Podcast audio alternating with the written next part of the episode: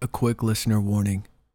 This episode contains subject matter about domestic abuse and may act as a trigger for some listeners.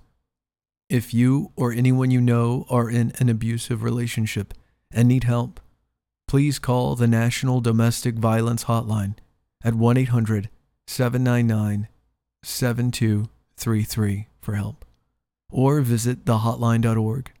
All calls and inquiries are anonymous and are answered by trained professionals who can help. Thank you and enjoy our story.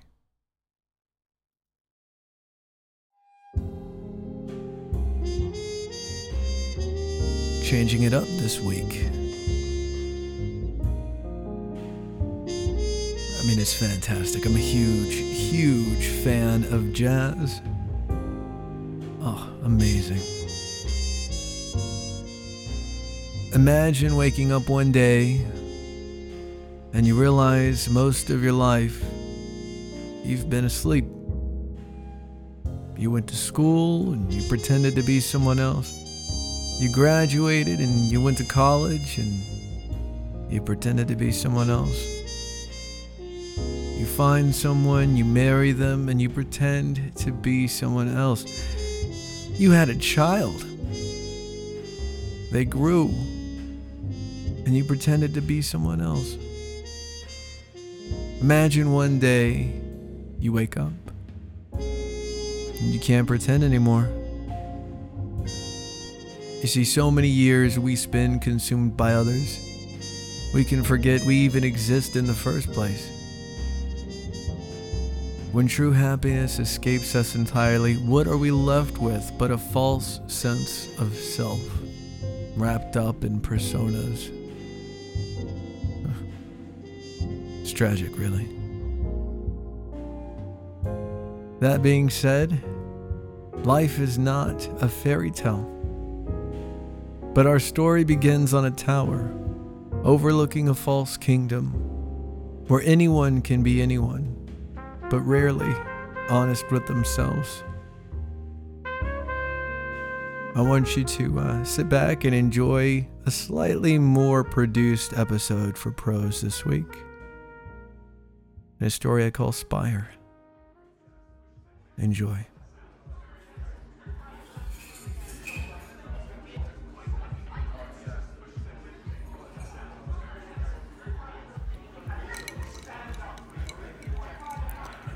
I loved him once.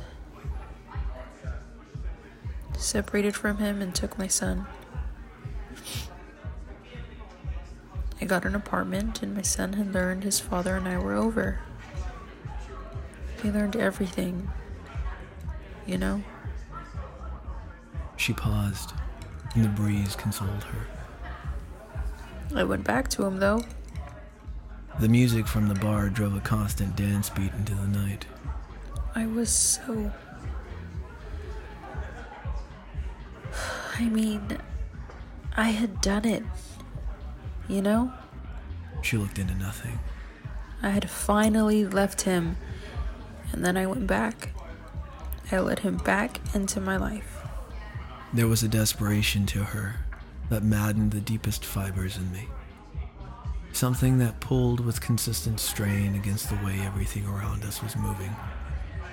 She stood draped in elegant silks, gold body chain taut around her slender waist, as she leaned against the bar, waiting for her drink. The matching gold bangle around her right wrist would slip. Nervously, she pushed it back up.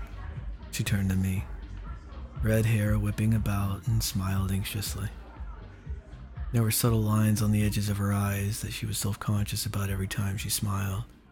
She looked down into the bar, her green eyes glanced up, then back at me. Her heart was broken. I knew this before. We had spoken last year on a rooftop in the southern portion of the produce district in LA. It was there we shared a conversation under dim lit, dull yellow bulbs strung haplessly on the rooftop of some high end fashion show. Sometimes I feel like it's useless. She said into her beer. Fast forward a year later, and I had counted the days to see her again. And there she was. Here now, 73 floors above Los Angeles. We sat overlooking the electric grid burning to the horizon. To be honest, I wanted her in some way. Not in a carnal nature, nor for the sake of experience alone. Something more of an incessant need to heal this woman, to take her through her catharsis and help treat the wounds. We are such lonely beings in our solitude. I just got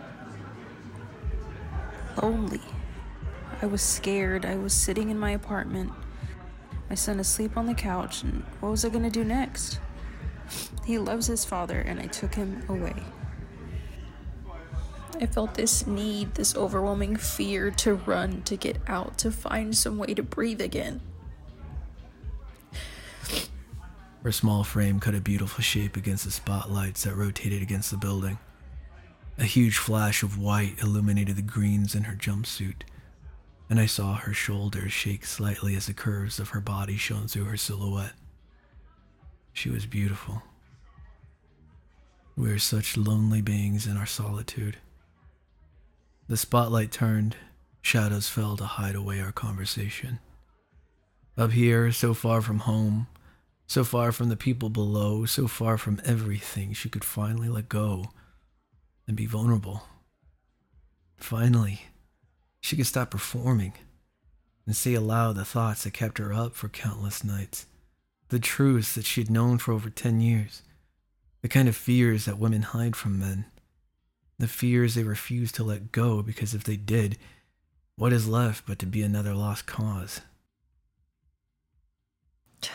I'm sorry. She wiped her eyes before her eyeliner could suffer. An apologetic smile turned the corner of her lips up, and she tilted her head. She'd done this for years throughout her life, apologizing for herself, for her emotions, for being an inconvenience to other surroundings. She'd come to see herself as some ornament, some pretty thing to never feel sadness, hatred, anger, to be seen and seen only. The idea of her being treated this way for so long, the flash I got of her house in the Midwest when she was 13, her mother ignoring her question, her father never being present, another image of her at 20 when she was aware of her compromising what she wanted, and then she was 26 and became comfortable with never being happy. I wanted to smash her husband's face into pieces. I felt my hands tighten. I brought back the moment. This night was about her. Oh, I'm sorry, God. I've been drinking. I'm just. I mean, you're not my therapist.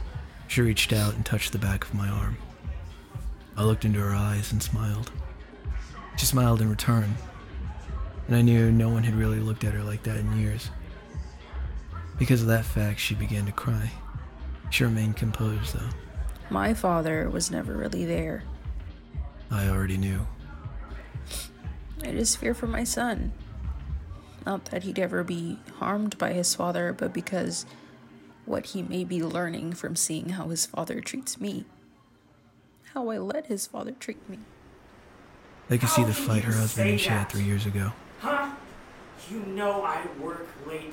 Sometimes I like to have a drink. It's not a fucking sin. I just don't understand how you can be so careless. Don't you care about us? About me? How are you so fucking stupid? Don't talk to me like that. I'm your wife. Christ, doesn't that mean anything to you anymore? How the fuck do you get off asking me bullshit like that? Lower your voice. Our son can hear you. Don't fucking tell me what to do. I'm not the one flying off to LA for work and then seeing other men. I can't believe you're bringing that up again. Am I not allowed to have friends? Not the kind you fuck on conferences. They were in the living room. The walls were white with a white porcelain lamp on a dark wood stand.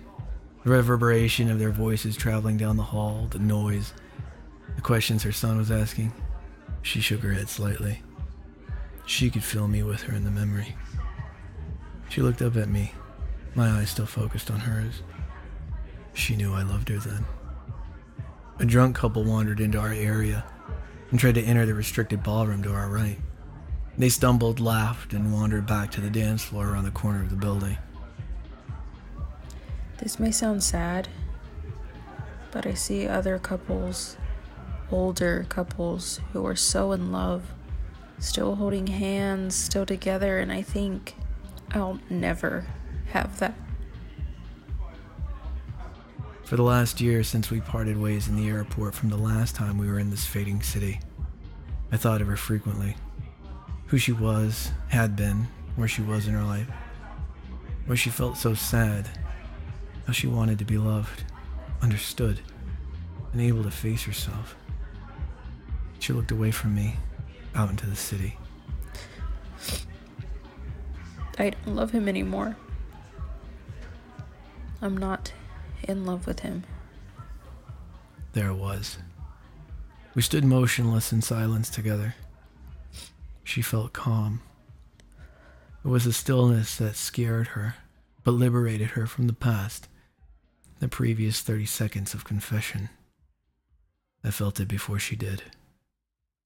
The wave of fear and anxiety that welled up for years at the thought of admitting this fact to herself. Quietly, she began to weep. Respectfully, I let the initial onset of this fact seep into her heart. A dull ache traced over her consciousness. There, in the night, us, so far above the world, she wept. Her small shoulders fell into themselves, her hand over her mouth, tears rolling over them. I felt the weight of my body move as I closed the chasm between ourselves. My arms opened, and without asking, I pulled her to me. She turned quickly and buried her face into my chest, her arms still wrapped around herself. She felt so very small, so delicate against me. She pushed harder against me, and I held her tighter. I felt the strength in my body envelop her. The years of training, the countless hours spent with the iron, the taut musculature earned from fight after fight and training. As I held her, this was where I belonged at this moment.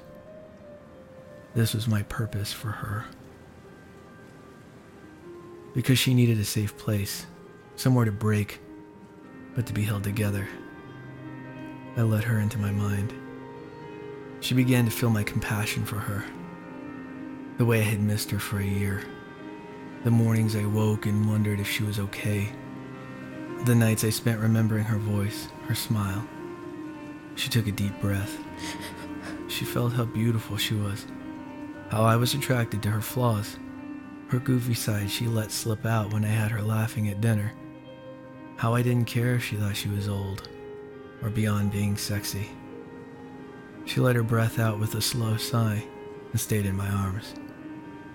Los Angeles surrounded us with its million lights and haloed buildings, the full moon a little closer to us than everyone else, the stars matching the street twilight and gentle warm breezes pushing in from the north. And yet, all this was to be forgotten with her in my arms. I held her and let her in. When I let her go, she slowly looked up to me and smiled.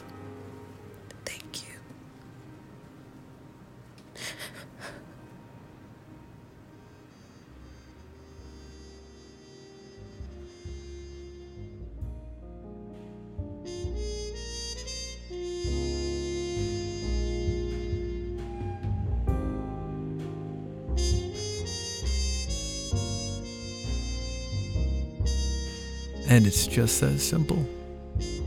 Spire was written by Gabriel N. Elizondo, with performances by Michelle Sosa as the lady on the tower, and Mitchell Jackson as the husband. Featured music is Sad Cop Story by Ludwig Mullen. Thank you, Ludwig. Narratives with Gabriel N. Elizondo is a Crown and Coil production. All written content and performances are exclusive properties of Crown and Coil Productions. For additional content, a full list of featured songs in this episode, and to connect, please visit www.gabrielnelizondo.com or click the link in the show notes. If you like what you heard, please leave a rating and review. It really does help. And thank you for being part of our story.